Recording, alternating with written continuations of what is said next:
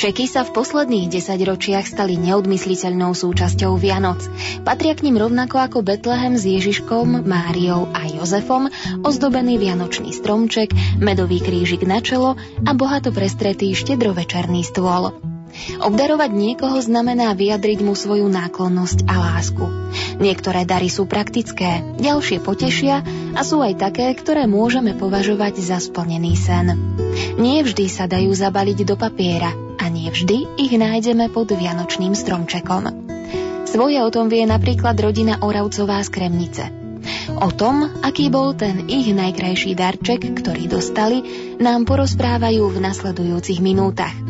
Nerušené počúvanie relácie Najkrajší darček vám želajú hudobná redaktorka Diana Rauchová, technik Peter Ondrejka a redaktorka Jana Verešová.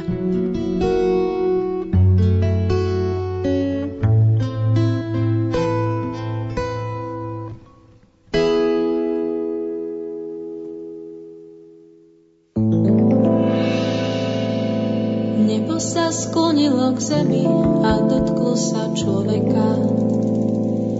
Prichádza Boh s odpustením a lásku si oblieka. Gloria in excelsis Deo. Nebo sa sklonilo k zemi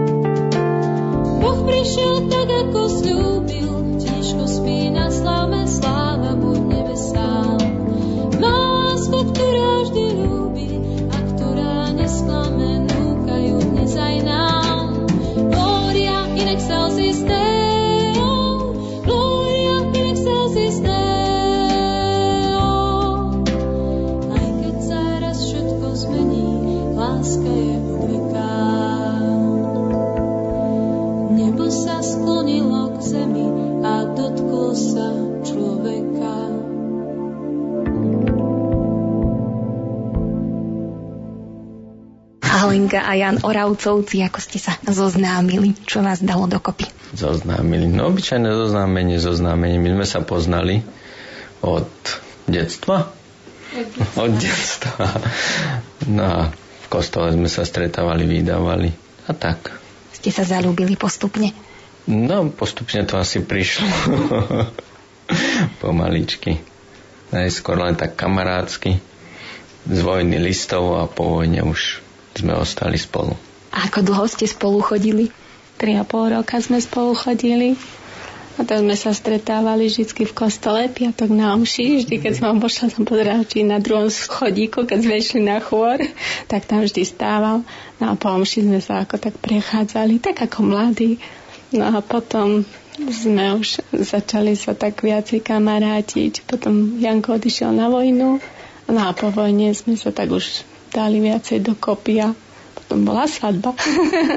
Aj si pamätáte ten dátum presný? Svadby, no pravda, 3. júna 1989. Takže to už je koľko? 22 rokov, dobre počítam? Už, áno. Aké to boli roky? Boli to šťastné roky? Nikdy ste to neoľutovali? Nemám čo lutovať. Vidíte sama. Okolo nás je stále živo veselo. Nie, určite nelutujem. Sme taká rodinka, no aj so starostiami, aj s radosťami, ale nelutujem, že sme spolu a že máme takú peknú rodinu, ako máme. Takú veľkú rodinu. Je veľmi dôležité, aby rodina spolu tak dobre vychádzala? No viete, čo je veľmi dôležité, ale v tej rodine, ako v každej, príde aj tá pohroma, že trošku niečo búri sa, trošku ako niekto sa prieči, ale vždy je dôležité, aby sme sa zase dali dokopy, aby sme sa vedeli porozprávať a tak ukludniť jednoducho, aby prišiel zase taký pokoj do rodiny, aby to fungovalo ďalej. Čo vám pomáha, keď vám je tak smutno alebo ťažko? Čo nám pomáha? Viete čo, ako sme sa zobrali s manželom, tak každý večer sa modlíme spolu a keď sme sa aj tak akože mali ťažké obdobia, boli tak 2-3 dní, že sme ako nedokázali sa spolu modliť. Bolo ako tak vnútorný nepokoj som mala sebe. No a potom zase sme prišli tou modlitbou tak ako takému ukludneniu a vlastne je to taká viera a pomoc. Čo vám okrem viery pomáha ešte? Hm, ťažká otázka. Viera v dobro nielen tá viera Božia, ale aj v ľuďoch dobro hľadať, pozerať. Čiže aj to je z toho hora dané. Hovorí sa, že údajne je dobré, aby aj manželia, alebo teda snúbenci, mladí ľudia, ktorí spolu chodia, mali nejaké spoločné záľuby. Vy máte nejaké také záľuby, ktoré vás tiež spájajú, alebo vy ste, povedzme, tá výnimka, ktorá potvrdzuje pravidlo? A tak vraví sa aj, že protiklady sa priťahujú viac menej spoločné záľuby. Ani tak nie, tak napríklad prechádzky v prírode. Ale ináč spoločné záľuby s deťmi sme museli potom už riešiť nejakým spôsobom. Takže viac menej toto nás spájalo. A spája aj naďalej.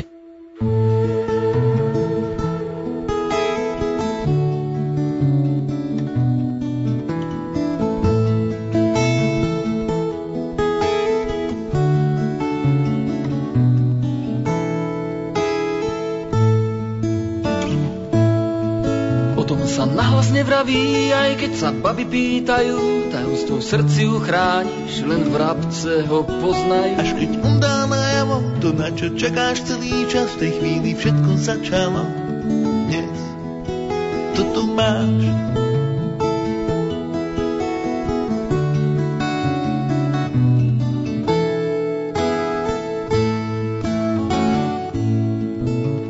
Spieva koleda ku oknu, rýchlo priskočíš, jeden tam hrá, len pre teba dnes večer isto nezaspí. Veď to sa často nestáva, že niekto stojí pred domom, skryto ti lásku vyznáva a vraví, chcem byť tvojou oporou. Ešte zahraj a zaspievaj, budem tu stáť a počúvať, a keď trblieta Vánoc, je posledný tón. Kto si čo si vezme nám dvom. Viem, že musíš do zajtra zas. Budem pri okne, kde rozkvitne mráz A keď fúria raz ničo nič pohľadí dve Ty si blízko a ja to viem.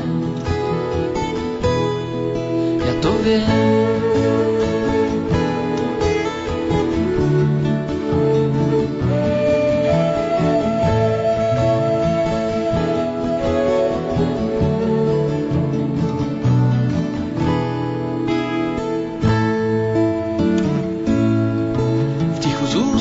tak šťastná, ako len aniel môže byť. Ten, čo práve hlása pokoja lásku pre všetkých. Pri ňom spinká malý boh, on vie, čo nik netuší. Vie, že Betlém spojil dvoch a ty sú v tom máš po uši. Ešte zahraj a zaspievaj, budem tu stáť a počúvať. A keď trblieta Vánoc, aj posledný tón kto si čo si vezme nám von. Viem, že musíš, no zajtra zas budem pri okne, kde rozkvitne mráz. A keď fuja z ničoho nič pohľadí deň. Ty si blízko a ja to viem. Ja to viem.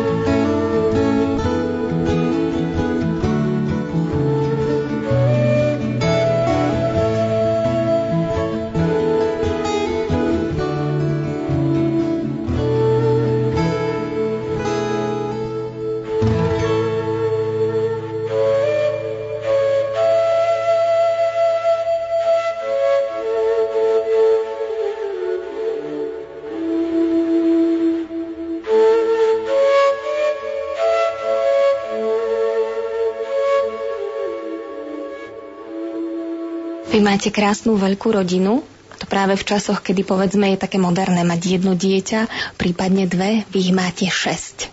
Plánovali ste si takúto veľkú rodinu, alebo ste prijali to, čo prišlo? My sme si tak vravali, že vždy, že budeme mať dve alebo tri deti. A nikdy sme nevedeli, že to bude dvakrát tri.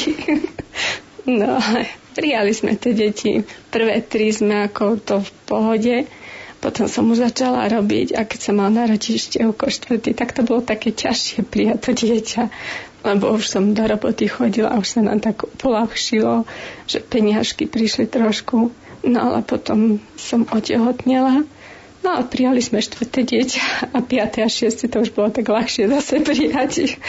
Tak máme šesť krásnych detí. Hovorí sa, že dobrého sa všade veľa zmestí. Hm, bodaj by ste mali pravdu. Aby to tak bolo, že ozaj je to dobre. Ale myslím, že, že zatiaľ áno. Pán Boh zaplá, že máme dobré deti.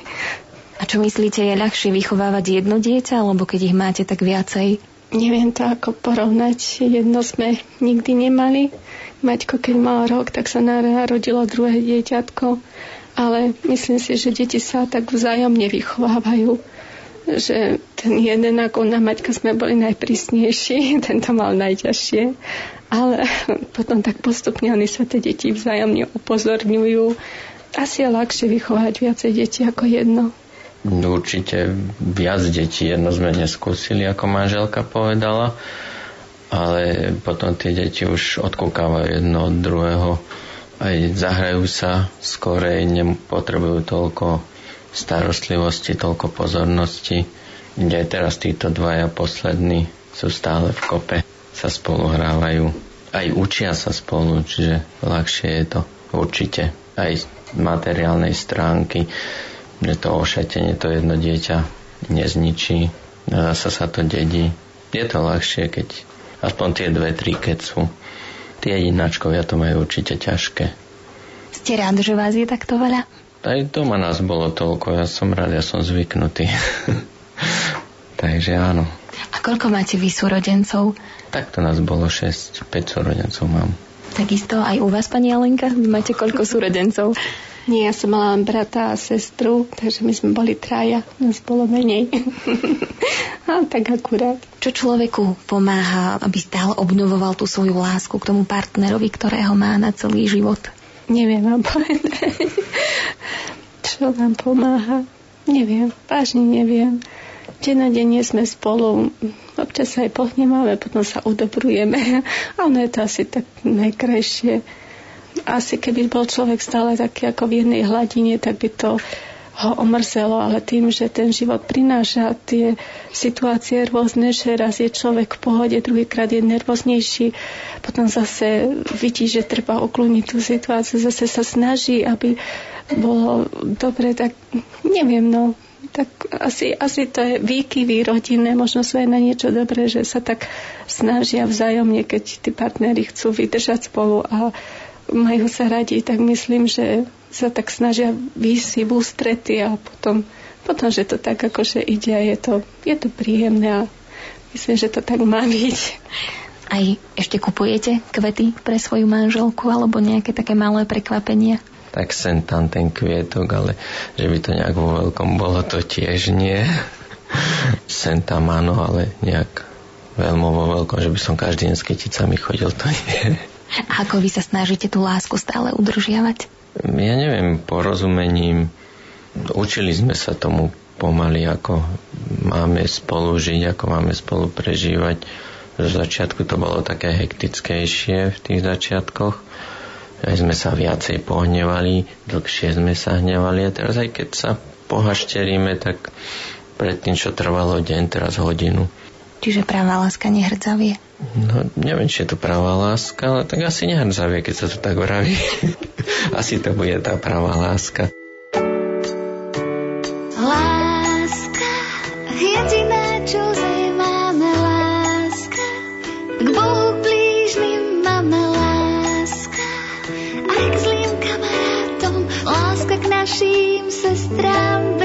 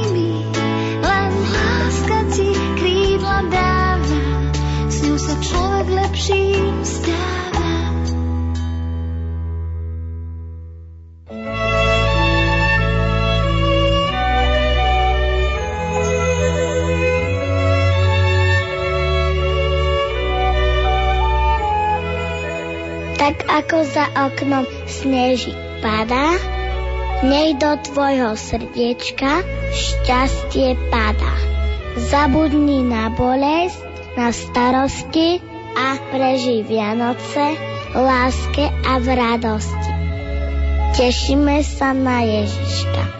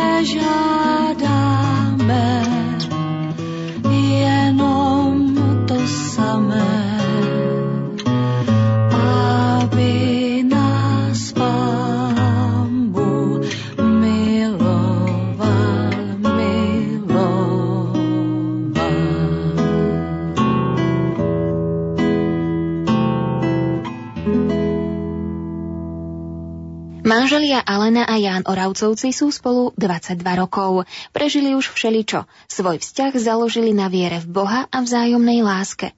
Bývajú v Kremnici a majú 6 detí. Štyroch chlapcov a dve dievčatá. Tak najstarší je Maťko, Matej je krstený. Ten už bude mať 21 rokov. už to musím rátať. tak Maťko je najstarší, ten chodí už na vysokú školu. Maťko je také naše prvé dieťa, to bolo také, by som povedala, pokusné, lebo vždy sme boli na neho takí prísni a snažili sme sa tak ako správne vychovávať ho a postupne sme to u týchto ubúdali, takže on to mal ako z mojej strany mal najťažšie detstvo, ale myslím, že sme správne chlapca vychovali z neho. Druhý bol Janko. Janko ten má 20 rokov. Ten tiež študuje na vysokej škole, teraz v Bratislave, ten tu nie je medzi nami. No a ten je taký, dosť bol taký, aj je, že dá na mienku druhých, že dá sa s ním tak ohýbať, ale je veľmi vnímavý. Je šikovný, zlatý, poslušný syn. Potom je Maruška, tá chodí na pedagogickú školu, teraz nám maturuje. Ona je taká svoju mienku razí, snaží sa akože tak správnou cestou ísť. Venuje sa mladým deťom. Potom je Števko. Števko nám má 16 rokov. Števko chodí na gymnázium prvým rokom. No a neviem, na ňom by som povedala, že sme ho dosť rozmaznali. Teraz sa snažíme byť na neho trošku taký prísnejší a ťažšie to znáša. no a potom máme maličkých Matúška a Veroniku. Matúško, ten chodí do tretej triedy, to je taký náš smejko, je veľmi citlivý, je taká krivda, hneď slzičky na kraji. a Veronika, to je tiež také slniečko naše, to je taký maznáčik náš ale to sa mázne, tak teraz sme tak sa snažíme na ňu trošku prísnejšie ísť. No a tá chodí do druhej triedy, tak to je naša rodinka. Čo povie Ocko o svojich deťoch? Ja s maminou musím len súhlasiť. Ocko bol s nimi pomerne menej ako maminka, čiže aj tým, že ona bola doma s nimi stále od malička a potom aj keď už rástli, tak bolo treba niečo doniesť do rodiny, tak som to tak, nevnímam to až tak citlivo ako, ako mamina. A vy ste boli ten prísnejší, alebo ste ten prísnejší rodič? To sa musíte deti spýtať. Myslím si, že áno. Mamina je taká láskavejšia, viac menej. Ale zhodli sme sa, že to tak má byť. Že musí byť jeden ten prísnejší. Údajne céry majú lepší vzťah s otcami a matky zase so synmi. Je to tak aj vo vašej rodine? Vy máte dve céry, štyroch synov. Toto som si nejak nevšimol. Také normálne vzťahy máme všetci medzi sebou, si myslím. By tá dcéra mala bližšie, neviem, nie. Ani nie. Viacej ja času trávim s chlapcami, viac menej. Z toho dôvodu, že sú chlapci, že aj mi pomáhajú pri práci, alebo aj ten šport niekedy, to lyžovanie a tak. Na bicykel sme nakedy, keď som mohol, chodili. Ja si tiež nemyslím, že ako, že by som mala nejaký lepší vzťah s chlapcami ako s dievčencami. Ja si myslím, že ten vzťah je taký, že jeden deň je bližší mi, akože chlapec dní sa viacej rozpráva, syn druhý deň zase riešim niečo s Maruškou, dajme tomu, že ona niečo tak, akože ani neriešim, ona si rieši svoje problémy, aspoň sa snaží sama. Veronika, no to je taká ešte lizátko, také majka mala, ale asi tak je to, že čo prinesie čas, deň, tak niekedy som bližšie s Maťkom, niekedy so Štievkom, niekedy s Matúškom. Čo treba, tak riešime, čo treba. Takže není ten vzťah u nás taký vyhrodený, že viacej chlapci alebo dievčence, to sa nedá povedať. Aj vidíte na svojich deťoch nejaké tie vaše črty povahové? Vidím. A toho sa bojím. vidím, vidím. Matuško, ten je taký citlivý, hneď mu príde ľúto ako mne. tak, Veronika to zase sa rada Majka, Majuška. vidím to na nich. Majú, majú aj so mňa, aj z manžela. Každý volá čo. Kedy ste najšťastnejší? Keď sme všetci spolu pokope. Tie sviatky, keď sú Vianočné napríklad, to je vždy sviatok u nás predtým to bolo, že sme viac boli pokope, teraz už ako odrastajú, tak už sa rozlietávajú. Ale tieto Vianočné sviatky sme akože pokope. Aj tá Veľká noc je pekná. Už ten začiatok roka to už býva také hektickejšie trošku, to sa staršie rozletia. Ale aj v lete, keď sme tak spolu na výlete, na záhradke alebo aj na takej rodinnej dovolenke malej. Zatiaľ sa nám držia pokope, takže asi majú aj oni radosť.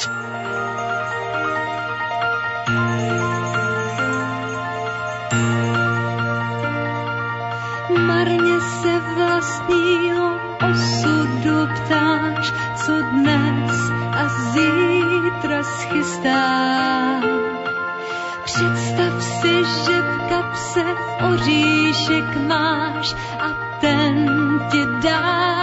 moc vyzrát, natek dost cílem zlým. Chtějí tvou bránu skřížit, šetři si oříšky pro chvíli zlou, kdy sám si náhle přiznáš. Život je pohádkou nedopsanou, že stále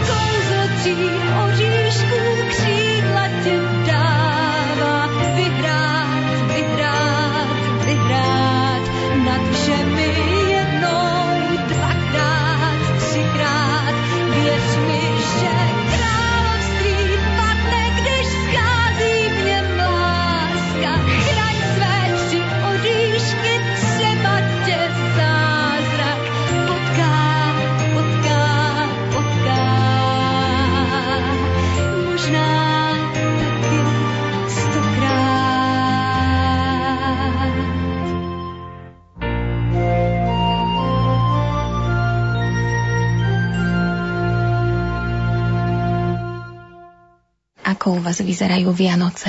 U nás Vianoce asi ako v tradičnej slovenskej rodine. Navaríme si, vypražíme kapra, zemiakový šalák, nachystáme opekance, oplátky, deti prichystajú stôl, v obývačke roztiahneme veľký stôl, nachystáme si všetko na stôl, čo máme, no a potom už začíname modlitbou, potom nám ocko dá všetkým medový krížik na čelo, to sa všetci otierame, olizujeme. Potom oplátku si dáme, sa navečeriame, opekance, rybu, šalátik. Deti sa najviac tešia, keď už skončíme, že budeme môcť darčeky pozerať. No a my ich ešte tak hneváme, že najskôr si musíme zaspievať, musia nám zahrať také vianočné koledy. No a už potom sedíme pri stromčeku a tešíme sa z darčekov. Aký bol ten najkrajší darček, ktorý ste kedy dostali? Tak najkrajší darček bol Vianočný, keď sa nám narodil prvý syn. To prišiel domov tesne pred Vianocami, 23. decembra. Prišli sme domov z pohrodníci. Mali sme pod stromčekom kočík a rovno do kočíka išiel pod stromček. To bol najkrajší darček. Najkrajší darček, no to nebolo len na Vianoce, to bolo za každým, keď nám niekto prišiel domov. keď sme si ho doviezli. No ten prvý to bol Maťo. To bol čisto vianočný darček. Oni rovnako tešia. Sme radi, že ich máme, takže ináč tie vecné darčeky u nás to, to nemá veľkú cenu, hodnotu, keď tak maličké akurát. Toto sú naše najväčšie darčeky. Čiže vás sa netýkajú také tie nejaké veľké predvianočné nákupy a zháňanie a zadlžovanie sa kvôli tomu, aby sme si dopriali čo najviac tých materiálnych vecí, lebo z tých reklám máme pocit, že keď nebudeme mať nové auto, štyri nové mobilné telefóny, tak neviem, asi sa svet zrúti. Nie, toto u nás nikdy nebolo. Ani tie nákupy na poslednú chvíľu. Čo je, to je, s tým sme spokojní a nejak, nejaké honosné veci. Nikdy. Ako sme spolu, tak nie. Toto nás neoslovuje. Tešíme sa na tie Vianoce, pripravíme si niečo, vždy sa niečo osobité či kúpi, alebo aj na ten stôl kúpi, ale že by nejak vôbec nie. Ani mňa to vôbec akože netrápi, neoslovuje.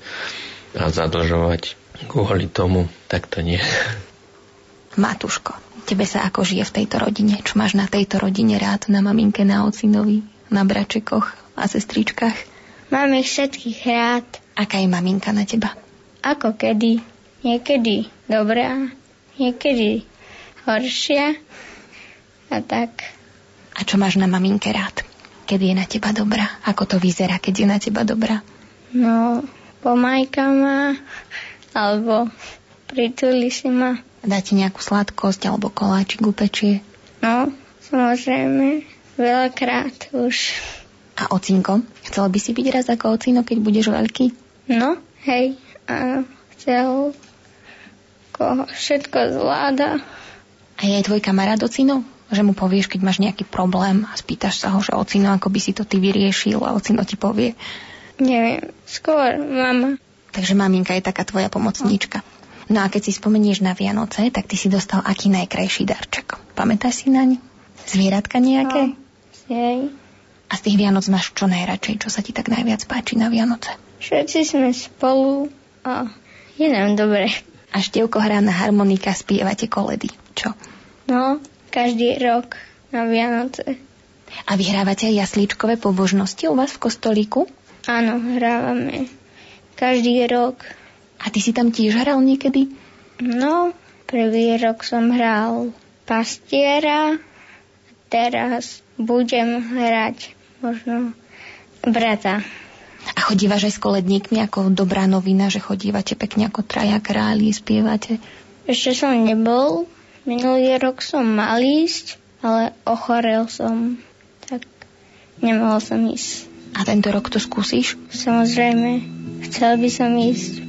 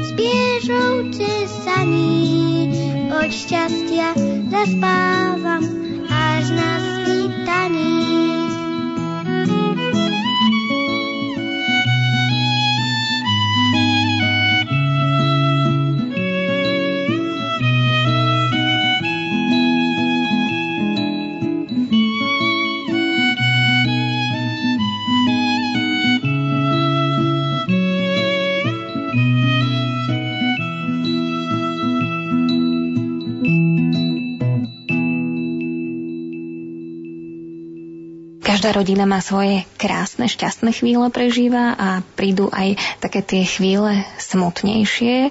U vás zrejme tá jedna z tých najsmutnejších bola vtedy, keď Števko ochorel. Čo vlastne mu bolo? Števko nám ochorel, keď mal, vlastne mu išlo na 10. rok v septembri, mal ešte 9, no a v oktobri už mal 10 rôčkov, tak dostal akože chrípku. Z chrípky sa nemohol vyliečiť, potom už trošku sa mu polepšilo. Išli sme akože do školy, zase dostal horúčky, že zase výroza. No a bol taký zoslabnutý, že pani doktorka ešte večer ho bola doma pozrieť, videla, že je slabúčky, tak nás do nemocnici poslala. A na druhý deň sa už ocitol na onkológii a povedali nám, vlastne no, povedali, povedali nám, že ho previezli do Bystrici, tak sme ho išli ako tam pozrieť, hľadať. Chodili sme z oddelenia po oddelenia, sme skončili na onkológii a dozvedeli sme sa vlastne, že Števko má leukémiu. Mal ako chronickú akutnú leukémiu. Pani docentka nám povedala, že nemáme sa pýtať na percenta, že vlastne, že akú máme nádej, ale že nádej, že akože vždycky No tak Števko zostal v nemocnici a začal podstupovať ťažkú liečbu. Vy ste mali niekedy v rodine takéto onkologické ochorenie, že bola tam nejaká šanca, že bude mať aj niektoré z vašich detí takéto problémy? Ako priamo takéto nie, ale keď rozmýšľam vlastne starka jeho bola ako onkologicky chorá, zomrela, ale nikdy sme ako nerátali s tým, že niečo takéto sa môže stať a už vôbec nie, že dieťaťu. Števko teda nemal ešte ani 10 rokov, keď dostal toto nepríjemné zákerné ochorenie. Ako ste to vnímali? Bol to pre vás nejaký taký trest, alebo pýtali ste sa, prečo práve vy, kvôli čomu? Viete čo, nevnímala som to ako trest. Ani som sa nepýtala prečo. Jednoducho som to zobrala tak, ako je, len bolo to veľmi ťažké. My sme sa vtedy skoro mesiac s manželom ani nerozprávali. Len sme tak ticho sedeli. Chodili sme do Bystrici dennodenne a tom aute bolo vždy ticho. Bolo to veľmi ťažké obdobie. Ako ste to vy prežívali? Ťažko. Viete, keď dieťa ešte k tomu mne zomrela mama ako manželka vraví, to bola moja mama, tá jeho starka, mala rakovinu hrubého čreva behom troch mesiacov, umrela, tak už sme čiastočne vedeli, že čo to tak trošku obnáša, čo nie a museli sme to brať tak, ako to prišlo a dúfať, že bude raz dobre zase. Tu nádej ste nikdy nestratili? Nikdy ste nepochybovali? Nie, nie, nie. Nádej je vždy, pokiaľ ten človek dýcha, žije, tak tá nádej je vždy. A každý má nejaký ten osud daný z hora.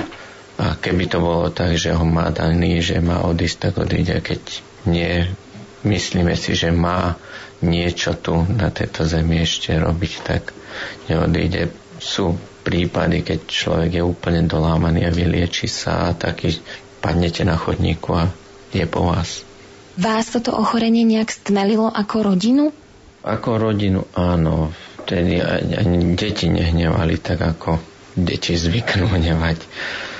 Boli také otrklejšie. Každý deň sme chodili preč, oni každý deň museli byť sami, alebo so starými rodičmi, alebo aj druhí ľudia nám veľa pomáhali. A bola tá súdržnosť taká Nevravím, že bola aj predtým zlá, alebo nejak je teraz je slabšia, ale vtedy to bolo také, také ozaj súdržnejšie.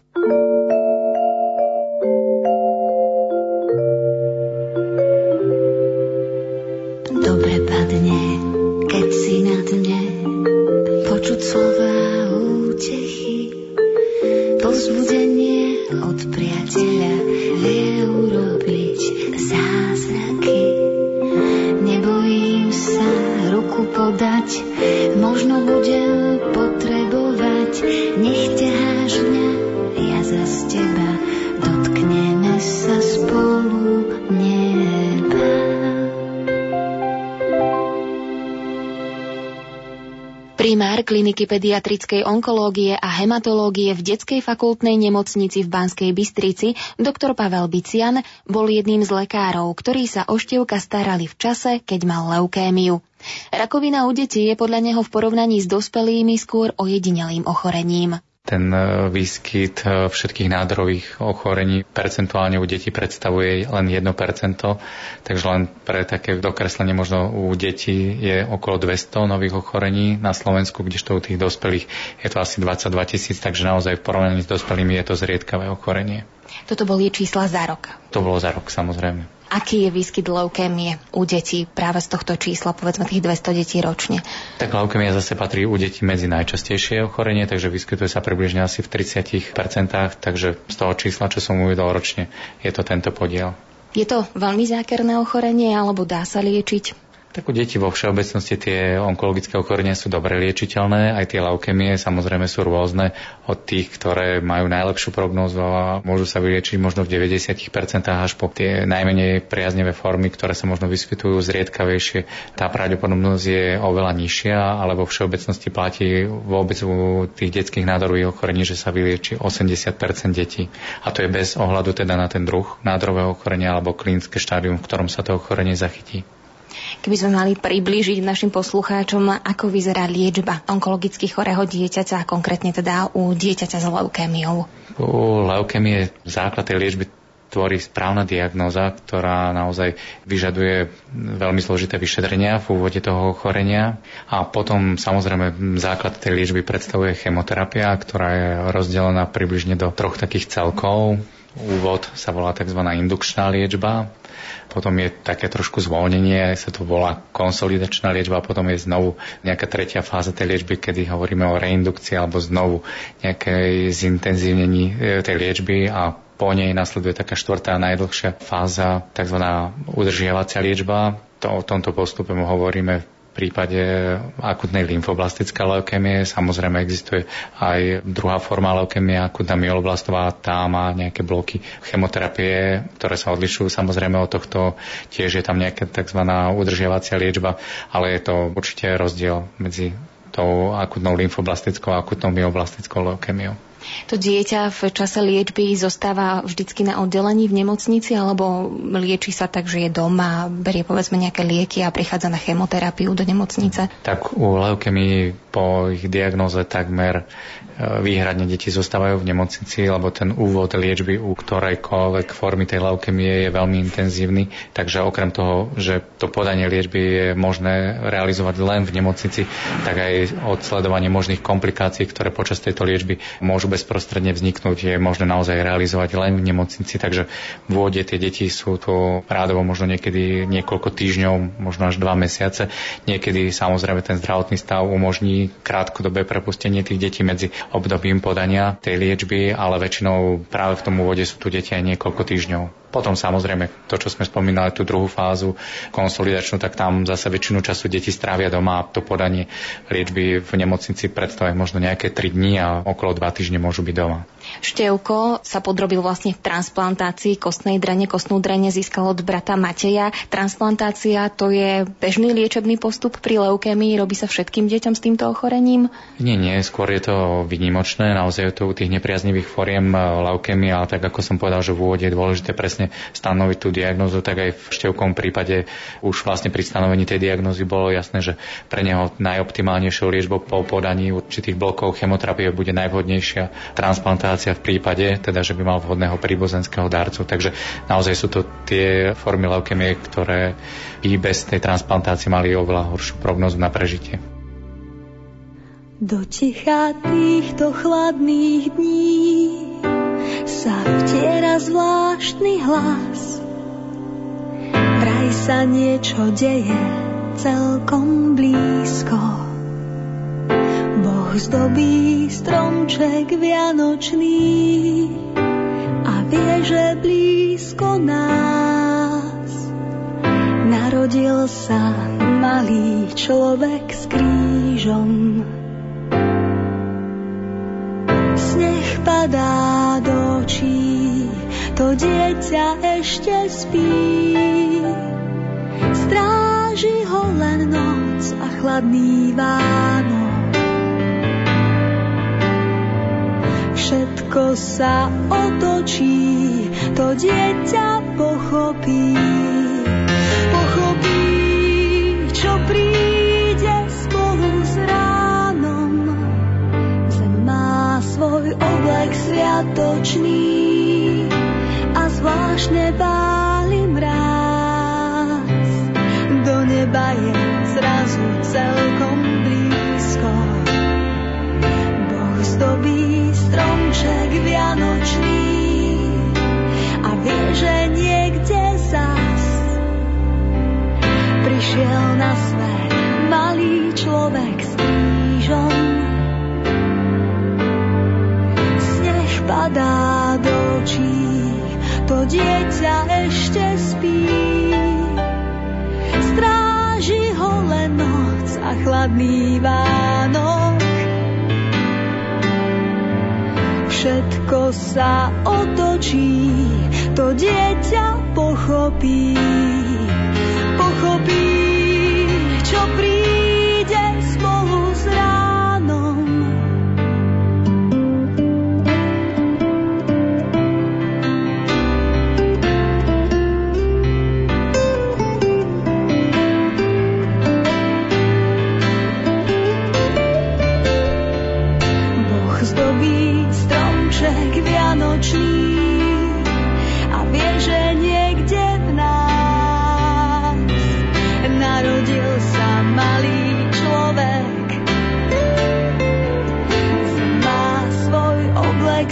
sviatočný a zvláštne báli mráz. Prišiel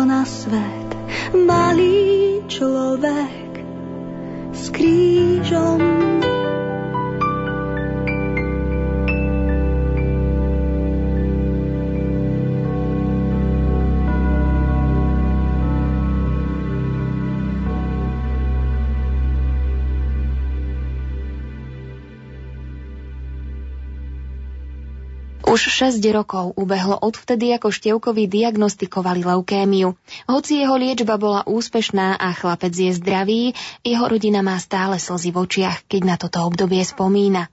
Otec Ján Oravec hovorí, že v tom čase mali šťastie na ľudí. Keď je takto ťažko, tak veľmi záleží na tých ľuďoch okolo vás, čo sú a len v dobrom spomínam ako na tie časy, na tých ľudí, ktorí pomáhali, či v zamestnaní mal som, kedy som potreboval voľno ísť, mal som aj finančne pomáhali. Je veľa ochotných ľudí a aj z veriacich, aj e, akože z neveriacich. Bolo to jedno, že akí sú, či sú veriaci, či nie. Pomáhali nám veľmi ľudia.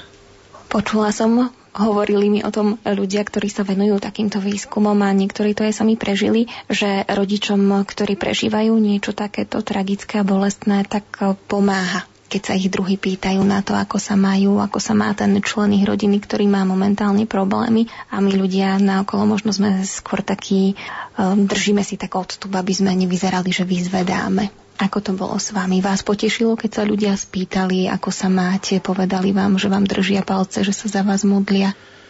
Viete, veľmi ma to tak nepotešilo, lebo vždy vás to tak rozcitlivelo. A teda vás, mňa to tak akože rozcitlivelo, keď kládli takéto chúlostivé otázky, aj keď rozumiem tomu, že chceli vedieť, čo sa deje, ako to prebieha, tak ťažko mi to pripadalo sa o tom rozprávať. Ale Števko sa našťastie vyliečila, už je v poriadku. Mm. Áno, je vďaka lekárom Božie cesty boli také, Božia ruka ich viedla. Na lekárov sme mali veľké šťastie. Vždy sme natrafili na tých správnych, si myslím, a dobrých. Už tu od prvopočiatku naša pani doktorka, čo ho mala, a potom aj Bystric, keď bol na onkológii, tak tam ozaj starostlivosť perfektná. A aj v Bratislave, keď bol na transplantačke, na transplantačnom centre s Maťom, tak to tam oni, tí lekári si nevyberali také dieťa, hen také dieťa, cigánik alebo z východu, zo západu, Maďar, to im bolo úplne jedno, tam ozaj o každého sa starali perfektne. Viem, že tu v Kremnici sa modlili aj za vášho števka. To bola nejaká taká vaša prozba, že ste poprosili tých veriacich, aby sa modlili za vás, alebo prišli s tým oni sami? My sme poprosili len tých najbližších, čo sme mali známych, keď sme sa stretli, rozprávali, tak sme prosili o modlitbu, prosili sme kniaza o modlitbu. A ono sa to tak rozšírilo po tej farnosti aj po meste, že vlastne som bola prekvapená, že veľmi veľa ľudí sa modlilo. Modlili sa ľudia, ktorí boli veriaci, pravidelne navštevovali sveté omše, ale dokonca sa modlili aj takí ľudia, ktorí do kostola nechodili, ani ich som ich nikdy nevidela v kostole. A viem o tom, že, že aj oni prednášali prosby Pánu Bohu za našho števka touto cestou všetkým ďakujem. Števko je zdravý, Tešíme sa z toho veľmi, je z neho krásny chlapec. Ideme sa na chvíľu teba, Števko, spýtať. Ty si bol ešte taký malý ako tvoj brat Matuško. Teraz, ak sa nemýlim, keď sa to stalo, možno ešte trošku mladší. Ty si čo z toho obdobia pamätáš, aké to bolo? No, tak ja si veľa toho nepamätám. Väčšinou som bol pod liekami, čiže veľké nejaké zážitky nemám. Jedine to, že som v kuse pozeral telku, jedlo bolo zlé, však jasne domáca kuchyňa je vždycky lepšia. A ináč neviem ani, čo by som ďalej povedal. Aj si sa bál, alebo si ani nikdy nevedel, že čo sa môže stať? No, ja som ani nevedel, že čo mi je. Mi rodičia sa tajili, čiže som sa nemal čoho báť. A čo bolo pre teba, povedzme, také najťažšie, keď si spomenieš na to obdobie? Čo ti tak chýbalo najviac? Fú, no tak najviac mi chýbala si domov. A neviem, tak blízko z rodiny. Teraz ty chodívaš tiež ešte na nejaké vyšetrenia? No, chodívam na kontroly. Teraz v marci pôjdem zase, to už bude 6 rokov od choroby a zatiaľ všetko mi vraveli, že všetko dobre, tak hádam sa to už nevráti. Aj musíš dodržiavať nejaký špeciálny režim, zdravo sa stravovať, pravidelne ráno rozcvička, chodiť do telocvične. Kedy som sa musel zdravo stravovať, ale teraz už mi všetko zrušili, už by som sa mal správať ako normálny chlapec. A robíš to? Snažím sa.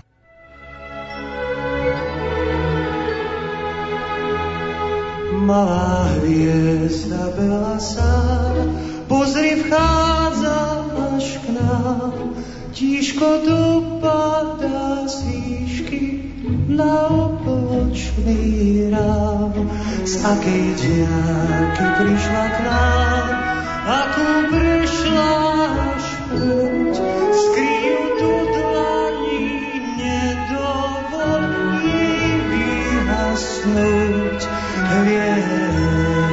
vianočná, hviezda vianočná, ako je zuliatku svieti aj nám.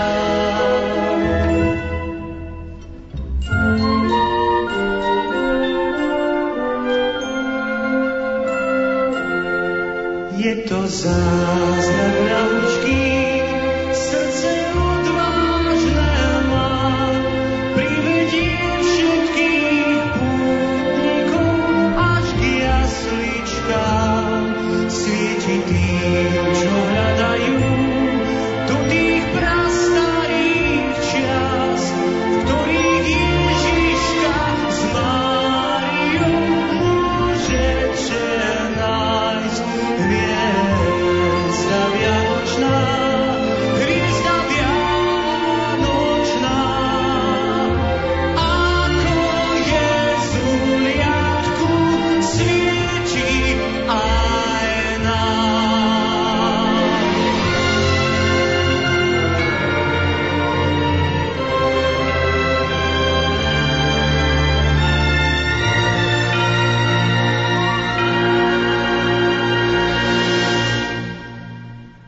aké sú tvoje záľuby? Moje záľuby, tak rekreačný šport, to si vynahradzujem. Som vtedy nemohol. A hranie na harmonike, keď môžem hrať to, čo chcem ja.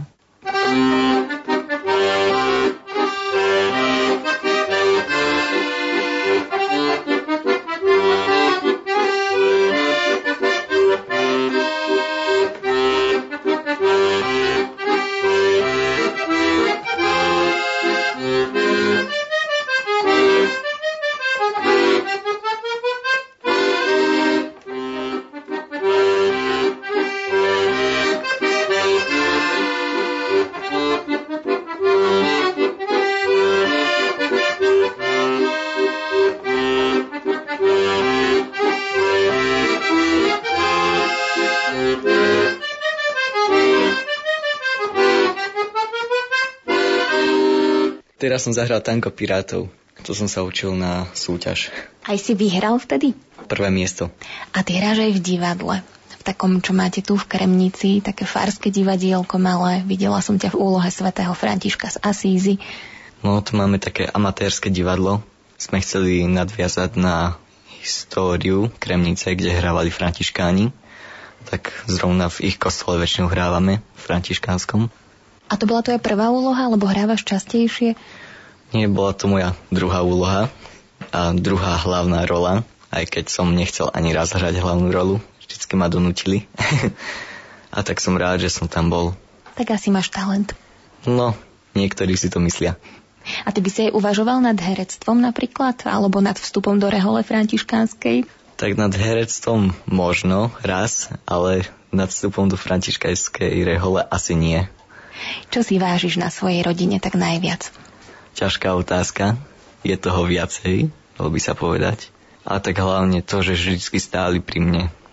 Si rád, že máš toľko veľa súrodencov? V istých veciach je to výhoda, ale v niektorých aj nevýhoda. A tak ja som spokojný. A v čom je to výhoda, keď vás je takto veľa?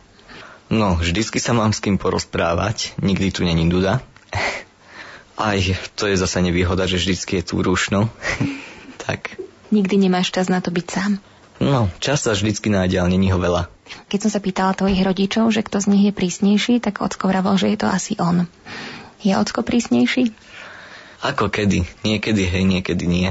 Podľa toho, že čo by som chcel, alebo o čo sa jedná. A je Ocko tvoj vzor, keď budeš veľký, chcel by si byť v niečom taký ako on? Alebo ťa možno viacej láka mamina, jej povaha? Tak určite každý syn chce byť aspoň v niečom podobným svojmu ocovi. Byť taký dobrý. No napríklad. Števko, aký bol tvoj najkrajší darček, ktorý si kedy dostal na Vianoce?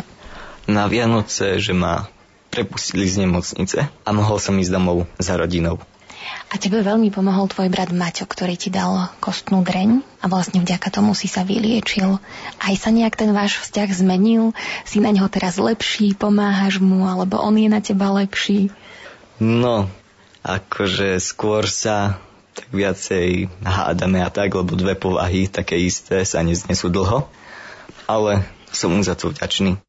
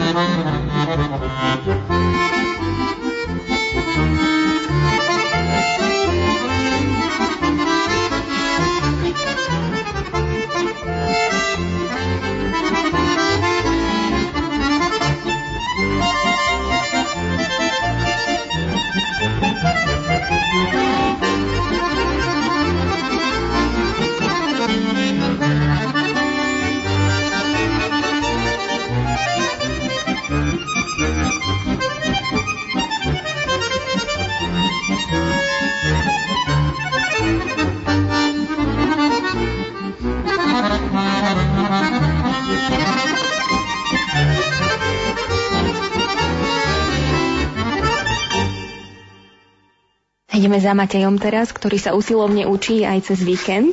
Maťo, ty keď si spomenieš na to obdobie, keď bol Števko chorý, ako si to prežíval, ty si tiež bol ešte vtedy asi pomerne malý, neviem, bol si ako Števka, alebo si bol mladší ešte, ako je Števko teda teraz? No ja som bol vtedy presne tak ako Števko, bol som prvák na gymnáziu tiež tu Kremnici.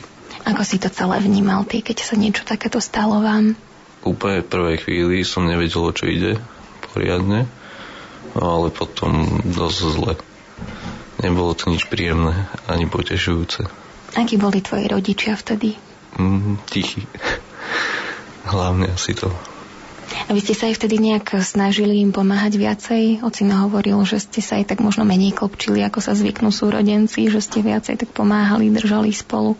Mm, neviem, no také veci zase nenapádali. ako robiť hlúposti a vyvádzať a tak. Čo tebe pomáhalo v tých časoch, keď si bol taký najviac smutný a možno si sa im bál?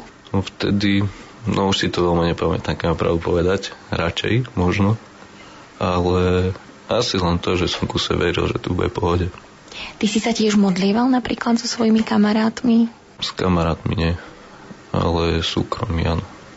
Ty si Števkovi dal kostnú dreň, kúsok zo seba. Pamätáš si na to obdobie tých vyšetrovaní? Ty si bol e, ako vhodný darca, preto si mu tú kostnú dreň dal, alebo si prišiel sám, že skúste to a ak to bude ono, tak obetujem kúsok zo seba, aby bol Števko zdravý. No to sme boli vtedy na testoch, celá rodina ako potenciálni darcovia a no ja som bol ten hodný darca. Najlepší. A aj som chcel ním byť. A ja viem, že tam to tak trvalo niekoľko hodín a malo to nejaké podmienky, aby sa to vlastne vydarilo, čo všetko to vlastne obnášalo. Ten zákrok to nebola akože operácia, ale bola to separácia krvotvorných buniek z krvi. No a filtrovali mi krv cez prístroj niekoľko hodín, približne okolo 4 hodín. Ja myslím, že 3 alebo 4 krát celý objem krvi prešiel cez ten stroj. Musel som byť v kuse v kľude, v kuse som musel hýbať tú rukou dlaňou, aby prúdila krv. Hlavne musel som byť privedomý. Ja keď si spomeniem na svoj posledný odber krvi v rámci preventívnej prehliadky, tak som mala čo robiť, aby som tam vydržala. Ja neviem, či to trvalo minútu vôbec. Ako si to ty zvládol toľko hodín? Nesústredil som sa na to, čo sa deje, lebo ja také veci nemusím, ako sú odbery a tak. Mal som také problémy, že som pri tom odpadával, takže No nič, len sa to nesústredia. Najväčší problém bol, keď, lebo to bolo vo veľkej odbernej miestnosti a tam jedna pani alebo pán, tu si už nepamätám, odpadol, tak vtedy som mal veľký problém, ale prešlo to a pohoda. Matej, a ty si taký záchranár, asi rodený, lebo pokiaľ viem, tak študuješ na vysokej škole a chceš byť hasičom alebo požiarníkom, čo je správne? Skôr bezpečnostným technikom. Ale tak venoval som sa Červenému krížu napríklad počas strednej školy aj na súťažiach som bol nejakých v dobrovoľnom hasickom zbore som chodíme na súťaže cez sezónu v lete. Tak troška, no, sa snažím. Baví ťa to pomáhať ľuďom? Neviem, či pomáham ľuďom týmto spôsobom, čo akože ten šport a tak to neviem, to asi nie je veľká pomoc, ale keď sa dá, tak rád pomôžem. Čo si ty vážiš najviac na svojej rodine? Asi to, že sa máme fakt, že dobré, že si vieme vždycky pomôcť a proste takú rodinnú pohodu udržať vždycky za každých podmienok. A je to super mať tak veľa súrodencov? No, je to pohode, tak ja som si už zvykol, je to pre mňa úplne normálne. A keď už máme tie Vianoce, tak aký bol ten tvoj najkrajší vianočný darček? No, tak to neviem. Mm, nejako tie veci neriešim.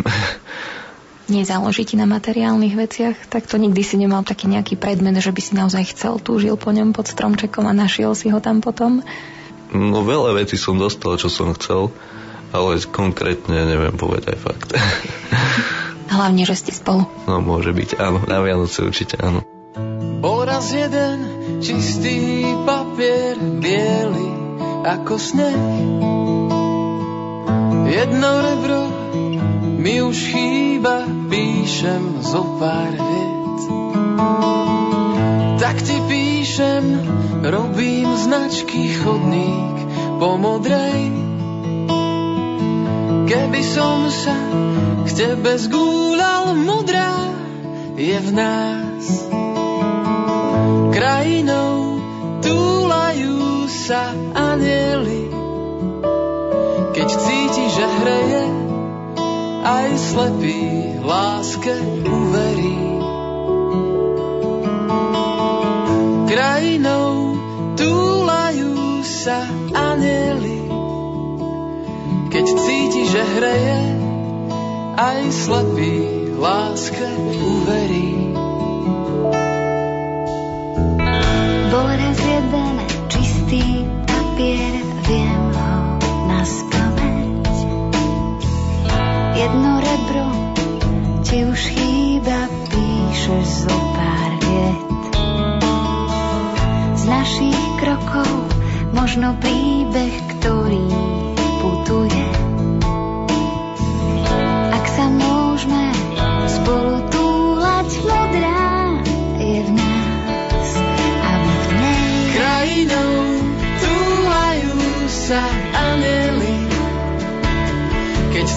že hreje, aj slepý láske uverí.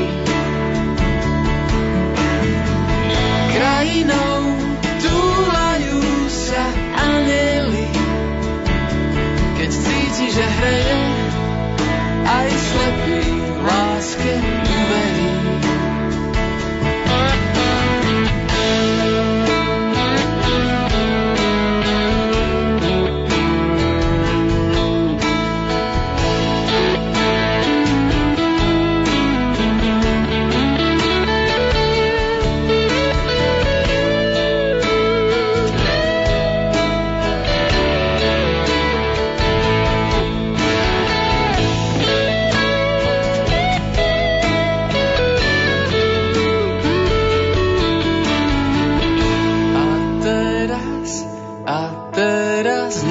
Sa nebo porozlieva. A teraz, a teraz poďme spolu o tom spievať. A teraz, a teraz nech sa nebo porozlieva. A teraz, a teraz poďme spolu o tom spievať. Krajinou túlajú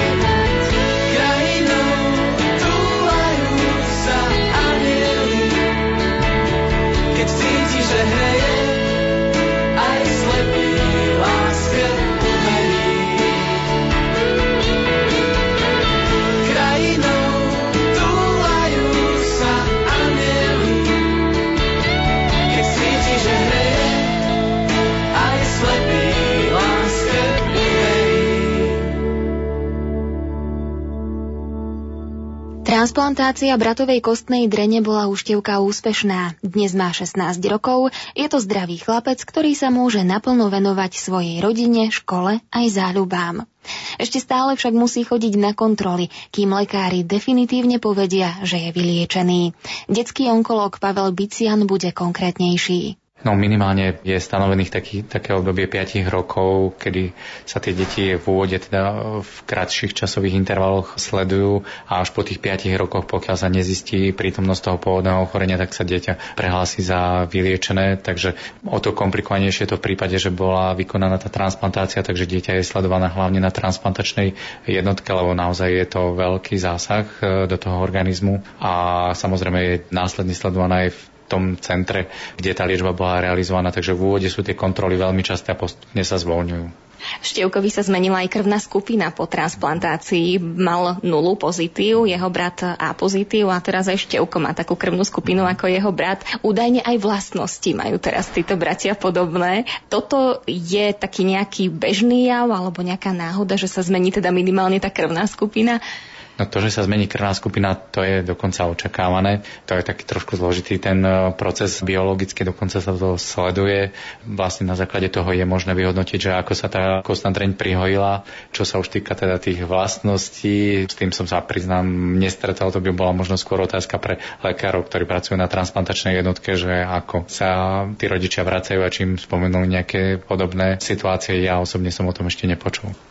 Mohla mať na števkovo ochorenie vplyv aj genetika? Jeho stará mama mala rakovinu hrubého čreva a jej podľahla neskôr. A ako to bude v budúcnosti? Bude sa musieť števko povedzme obávať toho, že rakovina v nejakej inej forme sa u neho prejaví? Tak u detí sú úplne iné typy rakoviny ako u dospelých. Takže aj vznik rakoviny u števka pravdepodobne nebude mať tú istú súvislosť ako mala rakovina u príbuzných vo vyššom veku.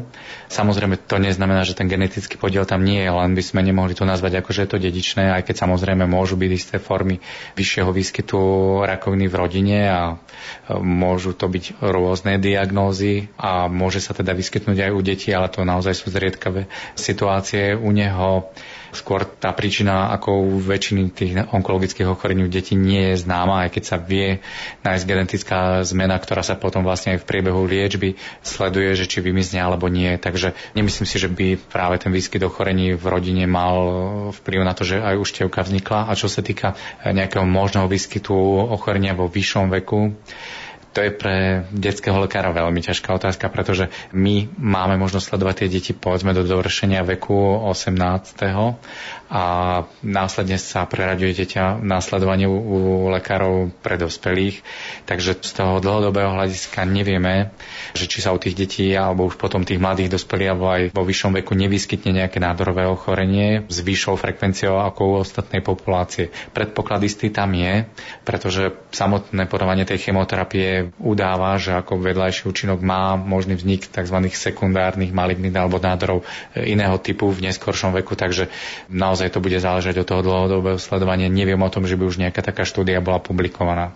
Máme teraz štedrý večer, tento rozhovor je súčasť relácie Najkrajší darček. A celá tá relácia chce povedať to, že ten najkrajší darček jednak pre Števka možno bola tá transplantácia a to, že jeho brat Matej bol ochotný dať mu tú kostnú dreň, ale možno tak širší, že najkrajší darček, ktorý človek má aj rodina, na ktorú sa môže spoľahnúť. Vy ako lekár, ktorý denne prichádza do styku s malými pacientmi a ich rodičmi, čo by ste nám mohli povedať, vplýva na tie deti, na ich diagnózu alebo na ich uzdravenie aj to, či sa majú o koho oprieť, je tá rodina ich oporou? Určite akákoľvek podpora je pre tie deti strašne dôležitá. To, že e, naozaj neboli jedináčik v tej rodine, možno bolo pre neho rozhodujúce to, že to ochorenie zvládol, pretože keby nemal súrodenca, ktorý má zhodnú kostnú dreň, ktorá sa môže použiť na transplantáciu, tak e, tie jeho vyhliadky na prežitie by boli oveľa nižšie, pravdepodobne by nemusel to ochorenie vôbec prežiť.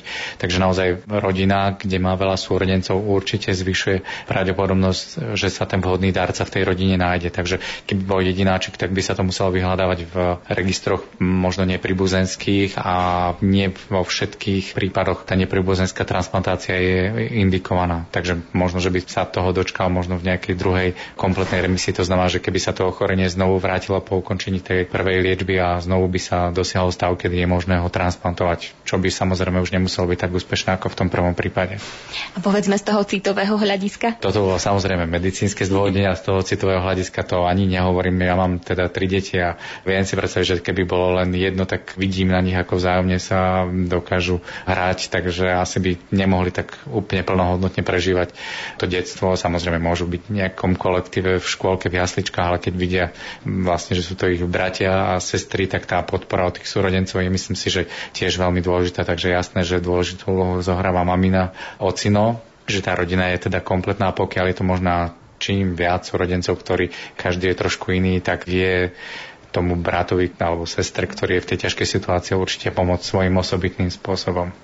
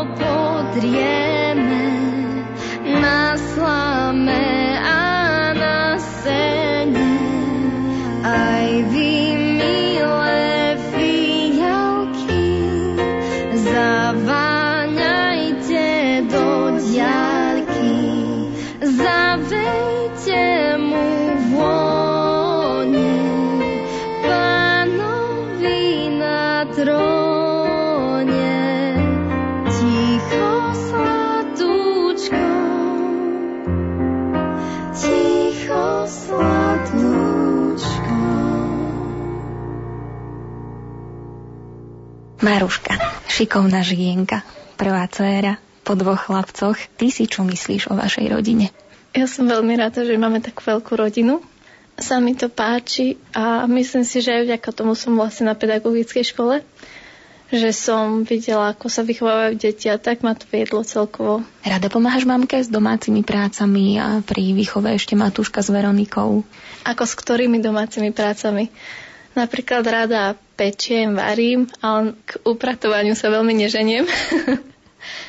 a keď sa dá pomôcť, keď mám čas, tak veľmi rada pomôžem, aj keď robia domáce úlohy alebo Veronike s klavírom pomáham. Čiže keď sú tie predvianočné prípravy, tak ty vždycky máš na starosti pečenie, pripravuješ cesto aj dva týždne dopredu, aby pekne vychladlo v chladničke, odležalo sa a potom robíš línecké kolieska a podobne.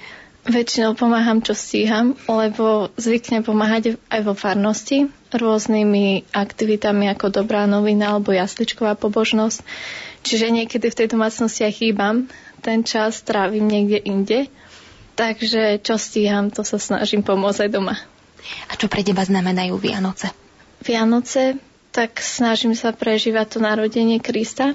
Každoročne niekedy sa mi to podarí, niekedy nie. A Samozrejme je to také ukludnenie, stretnutie sa s rodinou. Som veľmi rada, že sú prázdniny.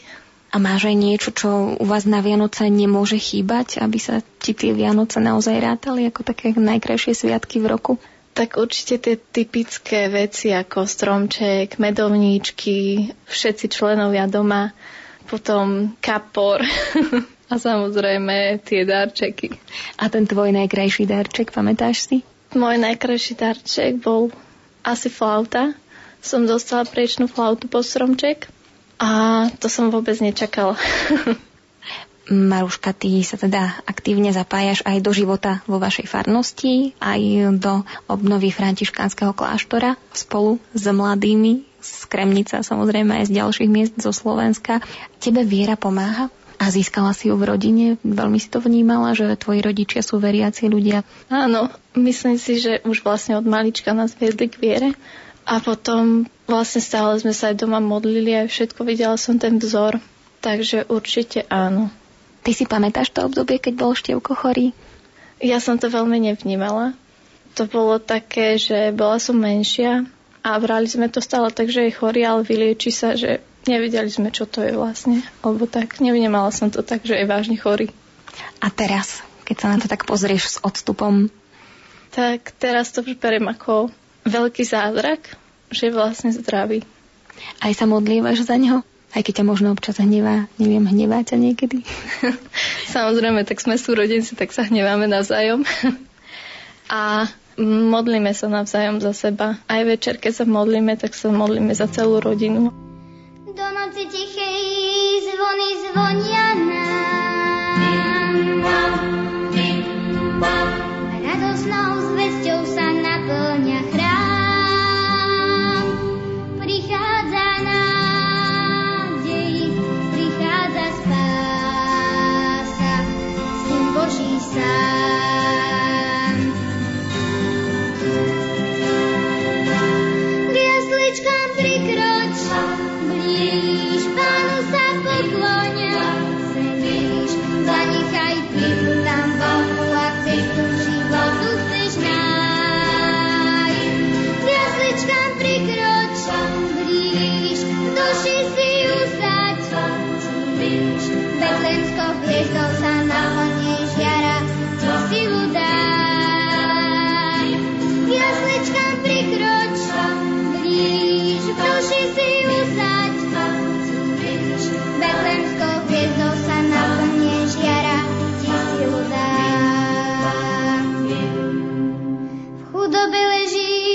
predsa kráľ. V maštaľke láska sa zjavila nám. Do noci vchádza, svetlo prináša, Syn Boží sám.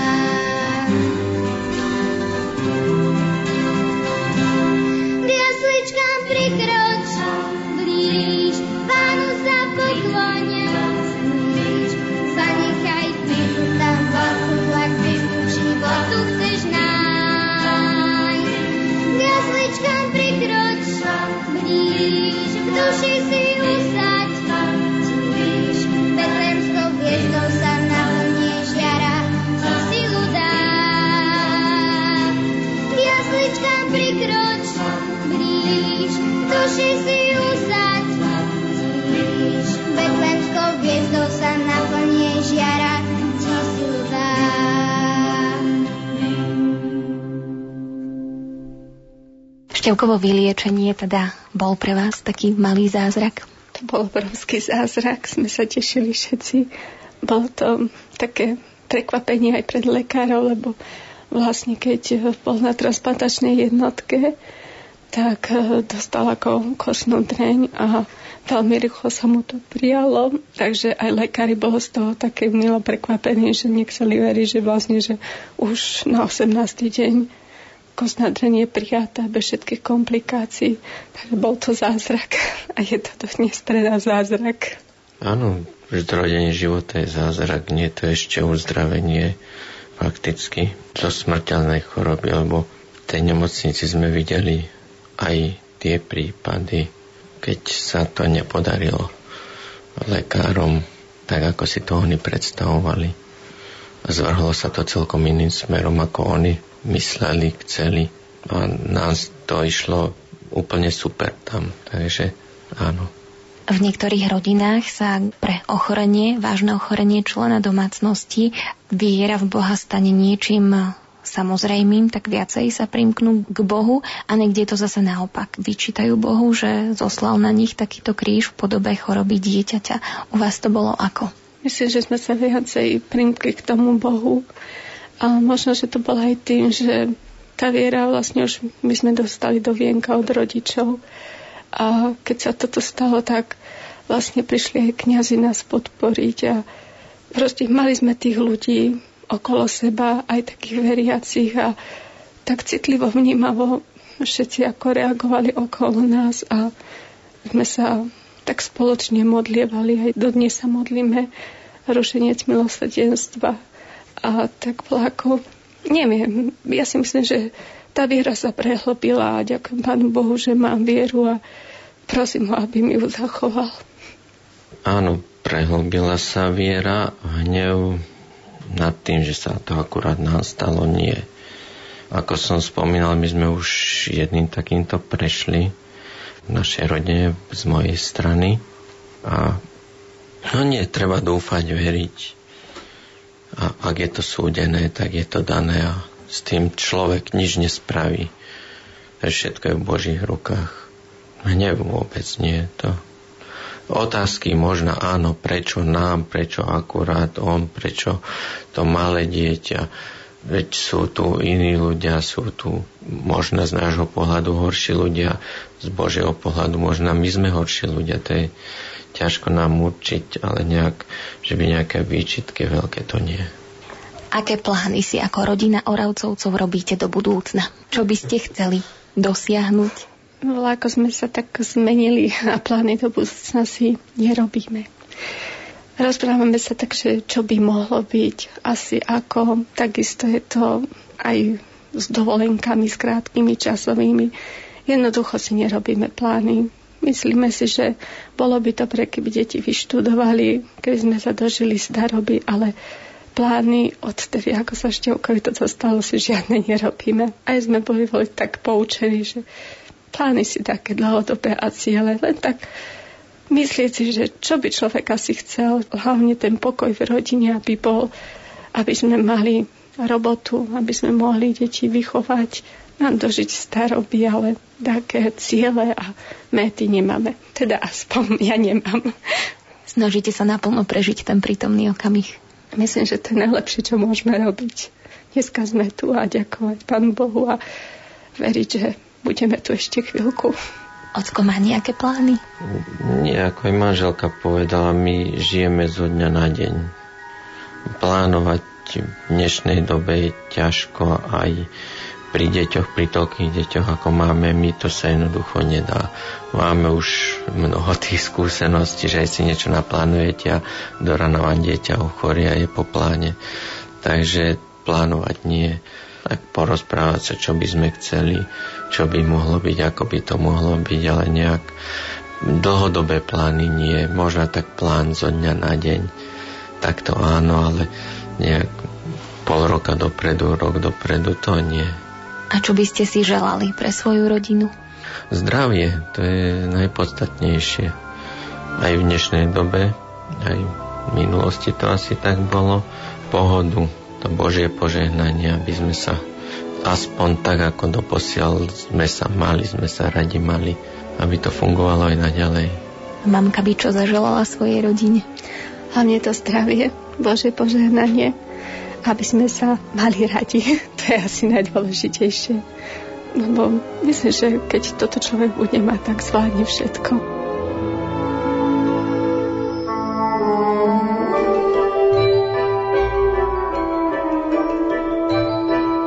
Milujúca rodina, vždy ochotná pomôcť a obetovať sa pre dobro druhého. To je ten najkrajší darček, ktorý Oravcovci z Kremnice dostali a o ktorý sa každý deň starajú. Vyžaduje si to veľa lásky aj trpezlivosti, ochoty vedieť povedať prepáč a vedieť odpúšťať. S vierou v Boha sa však všetko dá zvládnuť, aj taký kríž, akým je ťažké ochorenie dieťaťa. Števko sa z leukémie vyliečil a veľkú zásluhu mal na tom jeho najstarší brat Matej.